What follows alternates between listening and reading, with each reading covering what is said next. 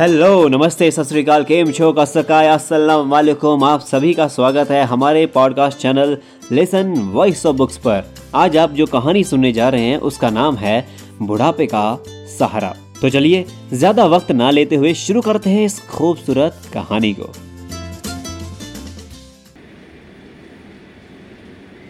गर्मियों की छुट्टियों में पंद्रह दिन के लिए मायके जाने के लिए गणेश ने अपनी पत्नी ज्योति और दोनों बच्चों को रेलवे स्टेशन छोड़ने गया तो मैडम जी ने सख्त हिदायत दी। माँ जी, बाबू जी का ठीक से ध्यान रखना और समय समय पर उन्हें दवाई देना और खाना खाने को भी कहिएगा। हाँ हाँ ठीक है मेरी माँ, जाओ अब तुम आराम से। पंद्रह दिन क्या एक महीने बाद आना? माँ बाबूजी और मज़े से रहेंगे। और रही उनके ख्याल की बात तो मैं भी आखिर बेटा हूँ उनका। गणेश ने बड़ी अकड़ से कहा। ज्योति मुस्कुराते हुए ट्रेन में बैठ गई। कुछ ही देर में ट्रेन चल दी तो दोनों एक दूसरे की ओर देखते रह गए। उन्हें छोड़कर घर लौटते वक्त सुबह के आठ बजकर दस मिनट ही हुए थे। तो गणेश ने सोचा, बाहर से ही कचौरी समोसा ले चलो, ताकि माँ को नाश्ता ना बनाना पड़े। नाश्ता लेके घर पहुँचा तो माँ ने कहा, तुझे नहीं पता क्या? हमने तला गला खाना पिछले आठ महीने से बंद कर दिया है। ऐसे तुझे पता भी कैसे होगा? तू कौन सा घर में रहता है?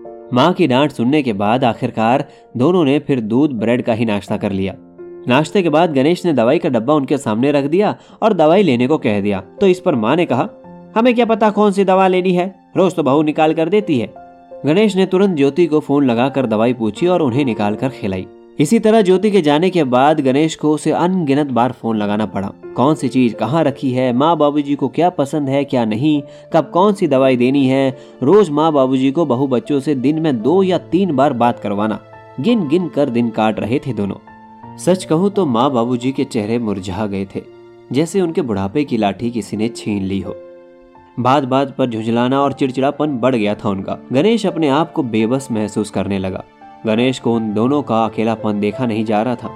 आखिरकार गणेश को सारी अकड़ और एक बेटा होने के अहम को ताक पर रखकर एक सप्ताह बाद ही ज्योति को फ़ोन लगाकर बुलाना पड़ा। और जब ज्योति और बच्चे वापस घर आए तो दोनों के चेहरे की मुस्कुराहट और खुशी देखने लायक थी।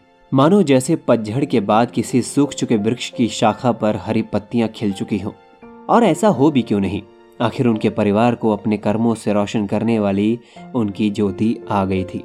गणेश को भी इन दिनों में एक बात बखूबी समझ आ गई थी, और वो ये कि वृद्ध माता पिता के बुढ़ापे में असली सहारा एक अच्छी बहू होती है, ना कि बेटा।